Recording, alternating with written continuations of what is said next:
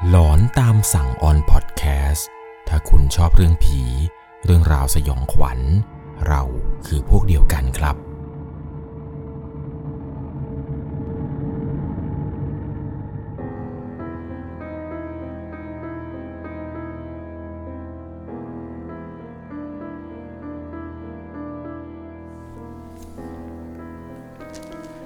สวัสดีครับทุกๆคนครับ ขอต้อนรับเข้าสู่หลอนตามสั่ง อยู่กับผมครับ 11 LC เรื่องราวความสยองขวัญใน EP นี้ครับ เป็นอีกหนึ่งประสบการณ์ของผู้ฟังทางบ้านที่ได้ส่งเข้ามา เป็นเรื่องราวที่เกิดขึ้นในสถานศึกษาแห่งหนึ่ง ในจังหวัดจุดๆทางภาคใต้ เรื่องราวในวันนี้เนี่ยผมบอกตามตรงครับว่าผมไม่สามารถที่จะอธิบายได้แบบชัดๆ ว่า เรื่องนี้เนี่ยมันเกิดขึ้นในจังหวัดไหนสถานที่ใด แต่แน่นอนครับ ผมก็มีคำใบ้กับทุกคนได้รับฟังลองทายกันเล่นดู คำใบ้ของเรื่องราวในวันนี้ครับ ผมจะขอใบ้เป็นอักษร 2 ตัว เป็นตัวมอม้า แล้วก็ออ่าง เอาเป็นว่าถ้าผู้ฟังทางบ้านท่านใดนะครับ รู้ว่าเรื่องราวที่จะเกิดขึ้นในต่อไปนี้เนี่ยคือที่ใดขอความกรุณาอย่าคอมเมนต์ชื่อสถานศึกษานี้ลงเลยนะครับ เพราะเนื่องจากว่าเรื่องราวต่อไปนี้ ไม่ได้เกี่ยวข้องกับสถานศึกษา เพียงแต่ว่าเรื่องราวที่จะเล่าให้ฟังในวันนี้ เป็นเรื่องที่เกิดขึ้นในระแวกสถานศึกษาแห่งนี้ นั่นก็คือ หอพักแห่งหนึ่งครับ ก่อนจะเข้าไปรับชมรับฟังกันนี้ ก่อนอื่นต้องบอกก่อนเลยว่าจะต้องใช้วิจารณญาณในการรับชมรับฟังกันให้ดีๆ เพราะเรื่องราวที่ผมจะเล่าให้ฟังในต่อไปนี้ เป็นประสบการณ์สยองขวัญที่เกิดขึ้นจริง กับผู้ฟังทางบ้าน เรื่องราวในวันนี้ครับ เป็นเรื่องราวสุดหลอนจากคุณจูน คุณจูนเนี่ยได้เล่าให้ผมฟังครับว่าปกติแล้วเนี่ย ตัวเองจะเป็นคนชอบฟังเรื่องราวสยองขวัญของช่อง 1 LC เราแบบย้อนหลัง ไม่ว่าจะเป็นทาง YouTube ก็ดีหรือ Spotify ก็ดี วันนี้เนี่ยมีโอกาสอยากจะส่งเรื่องราวของตัวเองครับ มาให้ผมเนี่ยได้เล่าให้กับทุกคนได้รับฟังกัน เป็นประสบการณ์ที่ตัวเองเนี่ยไปเจอมา ตอนสมัยเรียนเลยแหละครับ เรื่องนี้เนี่ยเกิดขึ้น ตอนสมัยที่คุณจูนครับ เรียนอยู่ในสถานศึกษาแห่งหนึ่ง อักษรย่อ 2 ตัวเหมือนที่ผมบอกไป เรื่องราวเรื่องนี้เนี่ยเกิดขึ้นในตอนปีพศ 2553 ช่วงนั้นเนี่ยแหละครับ คุณจูนได้ย้ายเข้ามาอยู่หอพักหญิง ซึ่งหอพักนี้ มันอยู่ในรั้วของสถานศึกษา ในสมัยนั้นเนี่ยช่วงปี 2553ในคนค่อนข้างที่จะเงียบ นักศึกษาที่มีก็ยิ่งน้อยพอตกกลางคืนทีไรเนี่ยคือมันจะเงียบสงัดมาก ด้านหลังของสถานศึกษาแห่งนี้เนี่ยมันจะเป็นภูเขาครับ ทั้งสองด้านเลย มีสระน้ำที่เคยเป็นเหมืองเก่า แล้วก็มีเรื่องราวเล่ากันว่าสระน้ำแห่งนี้ที่เคยเป็นเหมือง ตรงนี้เนี่ยมันลึกมาก แล้วก็มีคนเสียชีวิต ตอนสมัยเหมืองถล่มเมื่อก่อนเนี่ยมีคนตาย มีคนเจ็บนับไม่ถ้วน เรื่องสยองขวัญเนี่ยไม่ต้องพูดถึง ตอนสมัยที่คุณจูนย้ายเข้ามานี่แหละครับ อยู่หอในเนี่ยเป็นปีแรก จากที่ไม่เคยข้องเกี่ยวหรือสนใจเกี่ยวกับเรื่องผีอะไรเลย ก็เคยได้ยินเรื่องเล่าจากที่นี่เนี่ยเยอะพอสมควร เวลาทำกิจกรรม ตัวเองเนี่ยก็จะมีอาการแปลกๆ คล้ายกับว่าตัวเองเนี่ยโดนผีเข้า เป็นแบบนี้แทบจะทุกครั้ง เรียกได้ว่าการทำกิจกรรมรับน้องทีไร เธอจะเริ่มมีอาการแบบแปลกๆ เกิดขึ้นกับตัวเอง เริ่มอ่อนเพลียบ้าง เริ่มรู้สึกไม่เป็นตัวเอง บางครั้งบางคราว เพื่อนเนี่ยบอกว่าเธอนั้นกรีดออกมา แต่ตัวของเธอเนี่ยแทบจะไม่รู้ตัวด้วยซ้ำว่ามันเกิดอะไรขึ้น โดยความที่ว่าในจังหวัดเนี่ยจะมีการประกอบพิธีกรรมเกี่ยวกับการเข้าทรงอะไรต่างๆ นานา เป็นเรื่องที่คนส่วนมากเนี่ยคุ้นเคยเป็นอย่างดี ทุกๆ ครั้งเวลาเกิดเหตุการณ์ผีเข้าในขณะที่ทำกิจกรรมรับน้อง ก็จะมีคนครับที่เขารู้ดีว่าต้องทำอย่างไร ต้องโทรตามใครมา เวลามีคนโดนผีเข้าหรือตัวเธอเนี่ยเริ่มมีอาการแปลกๆ เพื่อนคนหนึ่งนี่แหละครับเขาก็จะหาพวกพระเครื่องอะไรเนี่ยมาคล้องเอาไว้ สวดมนต์บทของเขาอะไรไป จนตัวของเธอครับเริ่มรู้สึกดี บางครั้งเนี่ยเพื่อนบอกว่า เธอมักจะกรีดออกมาโดยที่ไม่ทราบสาเหตุ เวลาเธอมีอาการแปลกๆพวกเพื่อนๆที่เขามีวิชาที่เคยเป็นร่างทรงหรือเป็นร่างทรงเนี่ยเขาก็จะเอาพวกของมาทำพิธีอะไรต่างๆครับ มาสวดเป็นภาษาจีนบ้าง สวดเป็นคาถาแบบภาษาบาลงบาลีบ้างแล้วแต่คนที่จะมาไล่ให้ ทุกๆ ครั้งครับเวลาที่เกิดการรับน้องเนี่ย เธอจะมีอาการแปลกๆแบบนี้เกิดขึ้น พอหลังจากที่จบพิธีเนี่ย เธอเหมือนกับจะเริ่มดีขึ้น แต่สำหรับตัวเธอนะครับ ตอนที่มีอาการแปลกๆ เธอรู้สึกว่าตัวเองเนี่ยเป็นลมวูบล้มลงไปแค่นั้นเอง แล้วหลังจากนั้นเนี่ยเธอก็ไม่รู้ตัวอีกเลย ไม่ว่าตัวเองจะพูดอะไรออกมา จะทำปฏิกิริยาอะไรต่างๆ นานา ร่างกายเนี่ยมันจะควบคุมไม่ได้ หูเนี่ยยังคงได้ยินครับ ว่าเพื่อนๆเนี่ยพูดตลอดว่าจูนอย่าเพิ่งเป็นอะไรจูนอย่าเพิ่งเป็นนู่นอย่างนี้อะไรต่างๆ แต่ว่าตัวเธอเนี่ยไม่สามารถที่จะควบคุมร่างกายเธอได้ มันเป็นแบบนี้อยู่บ่อยครับ จนเพื่อนๆเนี่ยเริ่มกลัวเธอ บางคนเนี่ยก็ถามไถ่ด้วยความห่วงใย ถามว่าไหวไหมจูน โอเคหรือเปล่า ตัวของเธอเองเนี่ยก็กลัวตัวเองซะมากกว่า แล้วก็ตั้งข้อสงสัยให้กับตัวเองนี่แหละครับว่าทำไมเรื่องราวอะไรแบบนี้มันต้องเกิดขึ้นกับตัวเธอ ตั้งแต่ที่ย้ายมาเรียนที่นี่ ก็มีอาการแปลกๆแบบนี้ เวลากลับไปบ้านที่ต่างจังหวัด ก็จะเล่าให้กับแม่ฟัง แม่เนี่ยก็มักจะพาไปหาพระที่ศาลเจ้า ผูกข้อไม้ข้อมืออะไรให้ พักหลังๆมา หลังจากที่แม่เนี่ยพาไปศาลเจ้าบ่อยขึ้นบ่อยขึ้น อาการผีเข้า อาการอะไรแปลกๆเนี่ยก็เริ่มที่จะไม่ค่อยมี จนกระทั่งเนี่ยจบการรับน้อง เธอก็อาการดีขึ้นครับ อาการผีเข้าอะไรต่างๆเนี่ยก็เริ่มไม่ค่อยมี จนกระทั่งตัวของคุณจูนเนี่ยเรียนเข้าสู่ปีที่สองเธอเนี่ยพยายามที่จะหลีกเลี่ยงไม่เข้าร่วมกิจกรรมตอนดึกๆ เพราะว่ากลัวว่าถ้าเกิดตัวเองไป มันจะกลับมีอาการแบบนั้นกลับมาอีก ตัวของเธอเนี่ยตอนที่เรียนปีสองเลยตัดสินใจไปเข้าชมรมพระพุทธศาสนาแทน เพราะว่าอยากจะนั่งสมาธิ อยากจะอุทิศบุญส่วนกุศล ให้กับสิ่งต่างๆ ที่มันมองไม่เห็น อีกใจหนึ่งก็คือ อยากจะให้ตัวเองเนี่ยมีสมาธิในการเรียน แล้วก็ตอนสอบมากยิ่งขึ้น ตอนที่มาเรียนอยู่ที่ชมรมพระพุทธศาสนานี้เนี่ย ก็ได้ไปเจอกับเพื่อนกลุ่มหนึ่ง เป็นกลุ่มที่มักจะพากันไปทำบุญ นั่งสมาธิ เข้าวัด บวชชีพราหมณ์ทำอะไรต่างๆ ที่เกี่ยวข้องกับการทำบุญนี่แหละครับ ไปตามสถานที่ศักดิ์สิทธิ์ต่างๆ ในจังหวัดเนี่ยกันบ่อยมาก ตัวของเธอเองเนี่ยก็เริ่มรู้สึกสบายใจ ไม่ได้เจอเรื่องราวลี้ลับมาสักพักใหญ่ ๆ เลย จนกระทั่ง มาถึงวันวันหนึ่งครับ วันนี้เนี่ยเธอจำได้ดี มันเป็นวันศุกร์วันศุกร์ที่พี่รูเมทเนี่ยมาบอกว่า จูนเสาร์อาทิตย์นี้จะไม่อยู่นะ จะไปช่วยมหาลัยทำกิจกรรมที่จังหวัดสงขลา แล้วเดี๋ยวจะกลับมาวันจันทร์ ตอนนั้นเนี่ยเธอก็คิดดีแล้วครับว่า อืม ก็ดีเหมือนกัน ได้อยู่หอคนเดียว ได้ดูหนังฟังเพลงสบายใจ หลังจากที่พี่พูดจบนี่แหละครับ คืนวันเสาร์เนี่ยก็ดูหนังไปจนดึก ถึงเวลาประมาณเที่ยงคืนเห็นจะได้ พอหนังจบอะไรเสร็จปุ๊บ ก็เตรียมตัวที่จะเข้านอน ผมขออนุญาตอธิบายลักษณะของหอให้ฟังนะครับ ว่าห้องของคุณจูนที่นอนกับพี่รูเมทเนี่ยเป็นอย่างไร เปิดประตูเข้ามาครับตู้เสื้อผ้าจะอยู่ทางด้านซ้าย เตียงนอนจะอยู่ทางด้านขวา ด้านในสุดเนี่ยจะเป็นห้องน้ำแล้วก็จะมีระเบียงเล็กๆ เตียงนอนแรกเนี่ยเป็นเตียงนอนของพี่รูเมทเตียงที่สองเป็นเตียงนอนของคุณจูน ที่ประตูมันจะมีโซ่สั้นๆ เพื่อล็อกเอาไว้ไม่ให้คนเนี่ยเปิดประตูเข้ามาได้แบบเต็มร้อยเปอร์เซ็นต์นั่นก็คือโซ่ที่เวลาเราไปตามโรงแรมเนี่ยเขาจะมีให้คล้องเอาไว้ครับ เวลาเปิดประตูเนี่ยคือจะเปิดได้ไม่สุด มันจะติดโซ่นี้ ประตูก็จะมีโซ่นี่แหละครับ ที่คล้องเอาไว้ เพื่อไม่ให้คนแปลกหน้าเนี่ยเปิดเข้ามาได้ ตัวของเธอเองกับพี่รูมเมทเนี่ยเวลาอีกคนกลับบ้าน หรือเวลาไปต่างจังหวัดหลาย ๆ วัน ก็มักจะคล้องกรอนนี้เอาไว้เพื่อความสบายใจ หลังจากที่เตรียมตัวที่จะเข้านอนในค่ำคืนนี้ เธอก็ปิดไฟ แล้วก็ล้มตัวลงนอนไปได้สักพักหนึ่ง เริ่มได้ยินเสียงแปลกๆมันเป็นเสียงดังแก๊กแก๊กแก๊กแก๊กแก๊กแก๊กแก๊ก เหมือนมีคนกำลังไขประตูห้อง เธอเนี่ยคิดในใจว่า พี่ลุมเมดบอกว่าจะไปต่างจังหวัด กลับมาแล้วหรอทำไมกลับมาเร็วกว่าที่พี่แกบอกเอาไว้ ตอนนั้นเอง เธอก็เลยลุกขึ้นครับ จะไปปลดโซ่ที่ประตู แต่ปรากฏว่า ในขณะที่ตัวเองเนี่ยกำลังจะลุกขึ้นไป เธอได้เห็นว่ามันมีเงาตะคุ่มตะคุ่ม ลักษณะเนี่ยเหมือนกับเป็นรูปร่างของคนเลยแหละครับเเดินเข้ามาในห้องแล้ว ตอนนั้นเองเนี่ยเธอก็คิดว่า อ๋อสงสัยตัวเอง คงจะลืมล็อกโซ่ละมั้งคงจะลืมคล้องโซ่ ตอนนั้นได้เห็นว่ามีเงาเนี่ยเดินเข้ามา เธอคิดว่าเป็นพี่รูมเมทครับ เดินเข้ามาในห้องแล้ว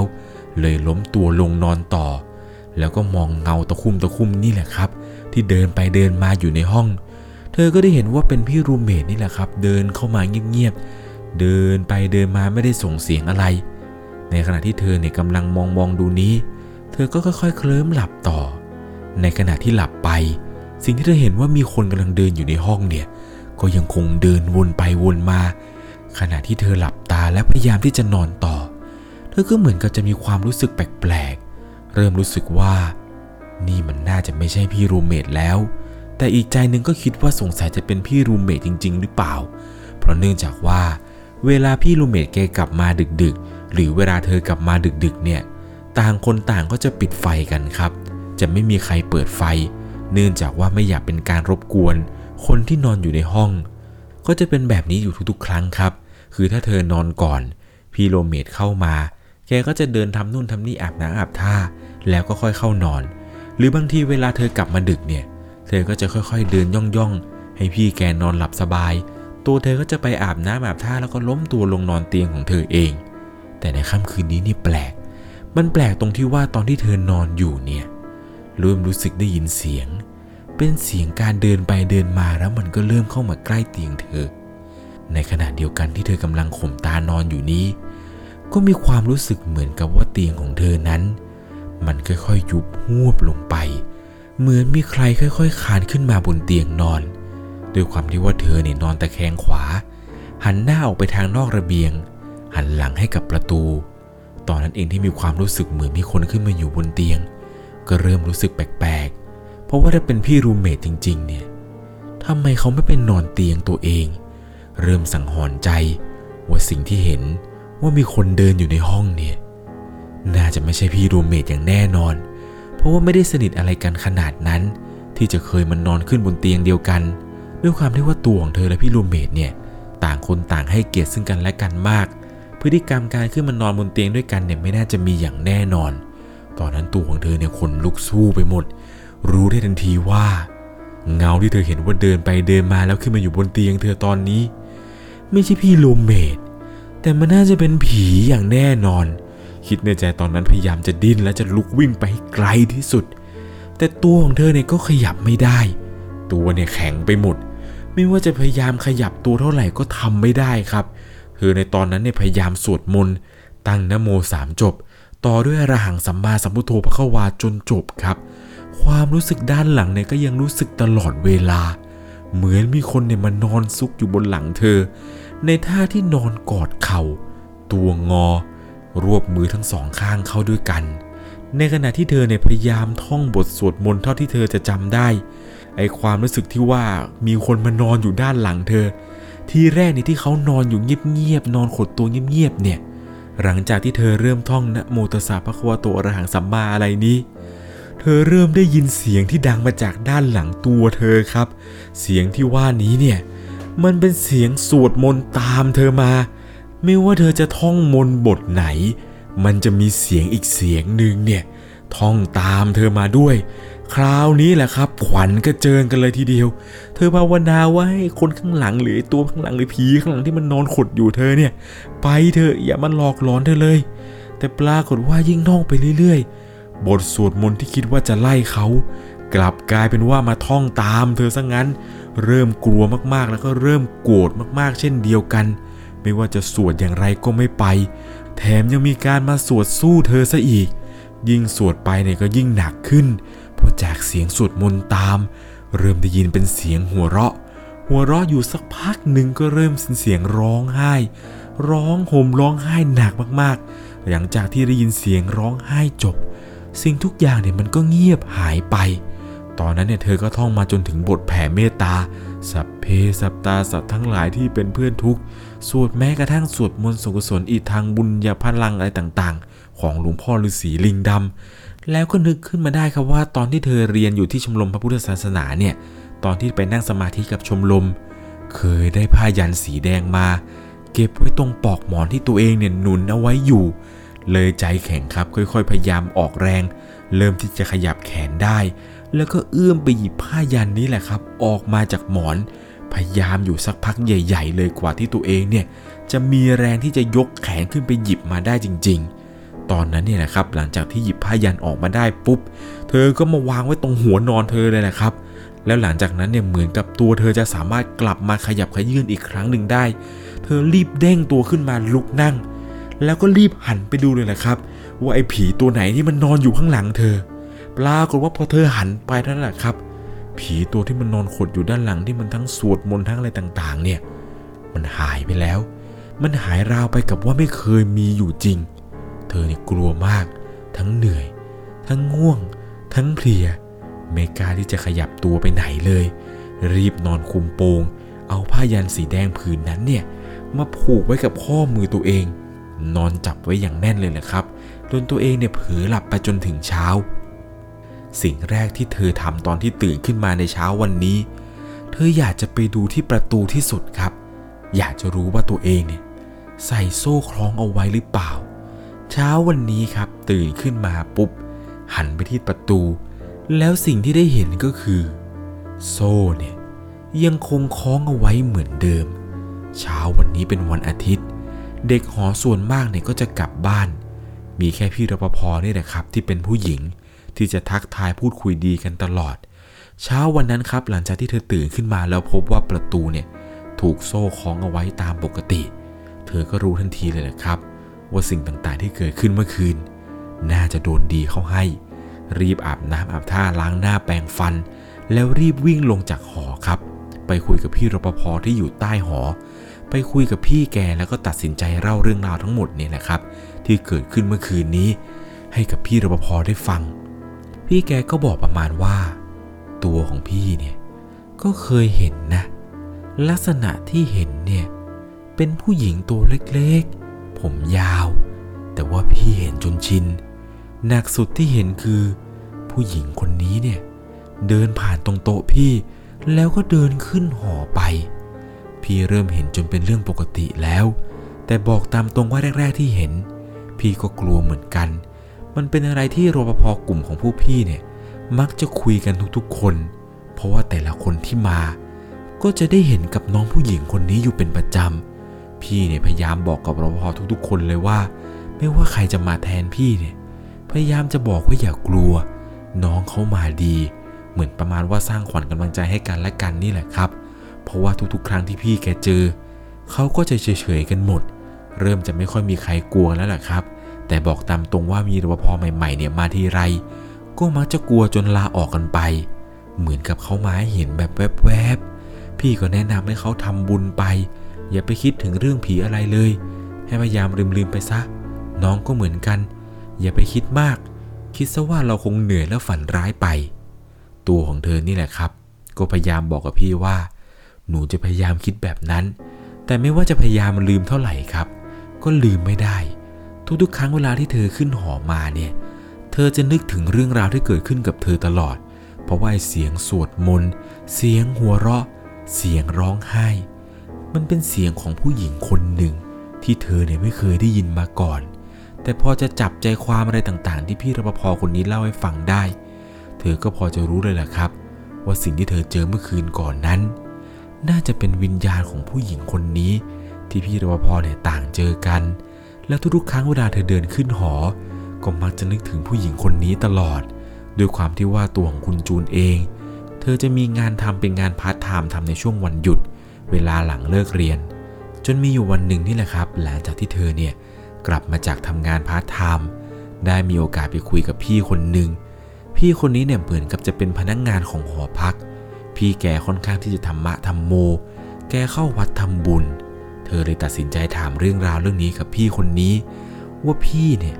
เคยเห็นผีผู้หญิงคนนี้มาก่อนหรือเปล่า เธอก็เล่าให้ฟังครับว่าสิ่งที่เธอเจอ รวมไปถึงเรื่องราวที่เธอรับฟังมาจากพี่รปภด้วย ว่าพี่เนี่ยเจออะไรแปลกๆบ้างไหมพอเล่าให้พี่แกฟังเนี่ยเหมือนกับพี่แกจะตกใจนิดหนึ่ง แกเลยตัดสินใจเล่า แล้วก็กำชับว่า จูน อย่าเล่าเรื่องราวเรื่องนี้ให้กับพนักงาน หรือคนอื่นๆ ในหอพักได้รู้นะ ว่าเรื่องราวที่พี่จะเล่าให้ฟังต่อจากนี้เนี่ย เธอได้ยินมาจากปากของพี่ เรื่องเนี่ยมันมีอยู่ว่า หลายปีมาแล้ว มันมีนักศึกษาคนหนึ่งเขาตั้งท้อง แล้วแอบไปกินยาทำแท้งให้ขับเลือดออกมา เขาแอบรูเมททำพวกเพื่อนๆหรือรูเมทเนี่ยเขาไม่อยากให้รู้ เลยไปนั่งทำอยู่ตรงบันไดริมขวาสุดของตึก ตรงนั้นเนี่ยไม่ค่อยจะมีใครเดินไป ส่วนมากเนี่ยเด็กในหอนี้ มักจะเดินลงบันไดตรงกลางกันสมดตรงที่พี่รปภเนี่ยนั่งเฝ้าเข้าออกอยู่นั่นแหละ แต่ผู้หญิงคนนี้เนี่ยแอบไปทำอยู่ตรงบันไดทางขวาสุด พี่รปภเนี่ยอยู่ 24 ชั่วโมงก็จริง แต่แกก็ไม่ค่อยเดินไปแถวนั้นหรอก ตึกหอพักตรงนี้เนี่ยจะมีบันไดลงสามทาง มีบันไดตรงกลาง บันไดริมซ้าย บันไดริมขวา นักศึกษาคนนั้นที่แอบไปกินยาตกเลือดเนี่ยเขาเสียเลือดมากอยู่ตรงบันไดฝั่งขวา นอนจมกองเลือดอยู่ตรงริมบันไดตรงนั้น แล้วตั้งแต่นั้นมาเนี่ยทางหอก็ปิดประตูฝั่งนั้นถาวร ไม่ให้ใครขึ้นลงฝั่งนั้นอีกเลย ตัวของพี่เองเนี่ยดูแลหอพักมาหลายปี ทุกครั้งที่ต้องอยู่เวรกลางคืน พี่ก็เห็นจนชิน แม้ว่าหอเราเนี่ยพยายามจะทำบุญหอพักหลายครั้ง ประพรมน้ำมนต์ทุกๆ ปี เพื่อไม่ให้พวกผีหรืออะไรต่างๆเนี่ยออกมารบกวนคนในหอ แต่ก็ไม่รู้เหมือนกันว่าทำไมวิญญาณของน้องนักศึกษาคนนี้ ยังไม่ไปไหน หลังจากที่เธอได้รับฟังเรื่องราวจากพี่หอพักคนนี้มา เธอก็เริ่มกลับมาใช้ชีวิตตามปกติอีกครั้งหนึ่งนี่แหละครับ พยายามที่จะลืมไป เพราะรู้อยู่แล้วแหละครับ ว่าถ้าเกิดเจออะไรแปลกๆ หรือได้ยินหรือเห็นอะไรแปลกๆ น่าจะเป็นวิญญาณของผู้หญิงคนนั้น เธอเริ่มกลับมาใช้ชีวิตกลับมาเรียนอะไรต่างๆ จนลืมเรื่องราวของผู้หญิงคนนั้นไป จนอยู่มาวันหนึ่งนี่แหละครับ หลังจากที่สอบเสร็จในช่วงบ่าย ก็ได้กลับมานอนที่หอโดยอาการอ่อนเพลีย กับการอดหลับอดนอนในการอ่านหนังสือสอบมาหลายวัน ในค่ำคืนนี้ในขณะที่เธอนอนหลับไป เธอเริ่มได้ยินเสียง เป็นเสียงเหมือนกับมีเด็กวิ่งเล่นอยู่ใกล้ๆ เสียงนี้เนี่ยเป็นเสียงของเด็กตัวเล็กๆ ประมาณ4ี่ห้าขวบ วิ่งเล่นอย่างสุขสนานคนเดียว วิ่งไปหัวล้อไปเฮียฮ่าเสียงเนี่ยดังมากในใจตอนนั้นเนี่ยคิดว่าน้องของใครมาวิ่งเล่นในหอหรือเปล่า แต่ก็คิดดูดีๆแล้ว หอนี้เนี่ยก็มีแค่นักศึกษานี่หว่าได้ขึ้นมาได้ เธอพยายามนอนฟังดูดีๆครับ เสียงเสียงนี้เนี่ยมันเริ่มเหมือนกับว่าจะเข้ามาใกล้เธอมากเรื่อยๆ จากเสียงที่ได้ยินว่าเป็นเด็กนี่ยครับ วิ่งเล่นโซนไปมาอยู่บริเวณหน้าห้อง กลับกลายเป็นว่าเสียงเสียงนี้ มันดังเหมือนกับว่ามาวิ่งเล่นอยู่ในห้องที่เธอนอน และในขณะที่เธอรู้สึกเคลิ้มๆกำลังจะหลับ เหมือนกับว่าเด็กคนนั้น จะวิ่งไปมาอยู่ข้างๆเตียง แล้วก็กระโดดขึ้นมาบนเตียงที่เธอนอน เสียงของเด็กคนนั้นเนี่ยพูดขึ้นมาว่านะนะนะ แม่หนูไม่ให้เล่นของเล่น อยากได้ของเล่นอยากได้ของเล่น พูดงองแง พูดงองแงอยู่แบบนี้ แล้วเด็กคนนั้นที่กระโดดขึ้นมาบนเตียงเนี่ยก็มาจับแขนของเธอครับ แล้วก็เขย่าเธอเบาๆให้เธอเนี่ยรู้สึกตัว เธอเนี่ยคิดในใจว่าเอาแล้ว ผีอำอีกแล้วเด็กคนนั้นเนี่ยยังคงพูดซ้ำไปซ้ำมาอย่างนี้เลยครับว่าหนูอยากได้ของเล่นหนูอยากได้ของเล่น เล่นเป็นเพื่อนหนูหน่อยเล่นเป็นเพื่อนหนูหน่อย จากที่เด็กคนนั้นเนี่ยเพียงแค่ยืนจับแขน รอบนี้ครับ จู่ๆเด็กคนนี้เนี่ย เหมือนกับเขาเนี่ยจะค่อยๆ กลิ้งตัวไปมา แล้วสุดท้ายเด็กคนนั้นนะครับ ที่มันมานอนอยู่บนเตียงเนี่ย ค่อยๆคลานขึ้นมานอนอยู่บนอกเธอ ตอนนั้นเนี่ยบอกตามตรงว่าตัวของเธอเนี่ยกลัวมากๆครับขนเนี่ยลุกสู้ไปทั้งตัว น้ำตาเนี่ยแทบจะไหลออกมา พยายามกั้นความกลัวตัวเองแบบสุดๆ เสียงที่จะร้องออกมาเนี่ยไม่มีเสียงแม้แต่นิดเดียว คิดในใจอย่างเดียวเลยครับว่าอย่ามากวนอย่ามากวนอย่ามากวนเลย เดี๋ยวพี่ซื้อของเล่นให้อย่ามาหลอกกันเลย เดี๋ยวทำบุญไปให้เดี๋ยวบุญไปให้ เธอก็พยายามข่มตาแล้วก็บอกกับผีเด็กตัวนั้นนั่นแหละครับ จนสุดท้ายเนี่ย ผีเด็กตัวนั้นมันก็หายไป ตอนนั้นเนี่ยบอกตามตรงว่าเธอเริ่มไม่แน่ใจแล้วครับ สิ่งที่เกิดขึ้นเนี่ยมันเป็นเรื่องจริงหรือฝันไป แต่ไอสิ่งที่เห็นเสียงที่ได้ยินเนี่ยบอกตามตรงว่ามันชัดมากๆ เสียงของเด็กคนนั้นเนี่ยเธอยังจดจำมาได้ไม่มีผิดว่ามันเป็นเสียงของเด็กผู้ชายเลยแหละครับ พูดกับเธอว่าอยากได้ของเล่นอยากได้ของเล่นเล่นเพื่อนหน่อย หลังจากที่เธอตื่นขึ้นมาในเช้าวันถัดไป รีบไปที่วัดไปทำบุญให้ ซื้อเสื้อผ้าเด็กซื้อของเล่นอะไรเนี่ยไปถวาย แล้วก็นึกถึงแม่ลูกสองคนนั้นเลย คนที่เป็นแม่ก็คือเด็กนักศึกษาที่ว่าทำแท้ง ส่วนคนเป็นลูกก็คือผีเด็กนั่นแหละครับ ที่ว่าโชคร้ายที่ว่านักศึกษาคนนี้เนี่ยกินยาขับเลือดทำแท้งออกมา โดยปกติแล้วครับ คุณจูนเองเนี่ยจะใช้เวลาหลังเลิกเรียนอยู่ที่หอซะมากกว่า ด้วยความที่ว่าตัวเองเนี่ยไม่ค่อยชอบไปกินไปเที่ยวเหมือนเพื่อนคนอื่นๆ แม้ว่าจะสนิทกับเพื่อนขนาดไหน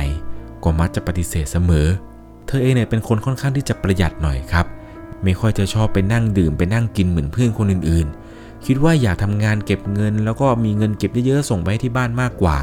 ครอบครัวที่บ้านเนี่ยก็มีสวนยางพาราอยู่ที่จังหวัดนครศรีธรรมราชครับ เธอพยายามที่ใช้เงินแบบประหยัดที่สุด หางานทำบ้างอะไรบ้าง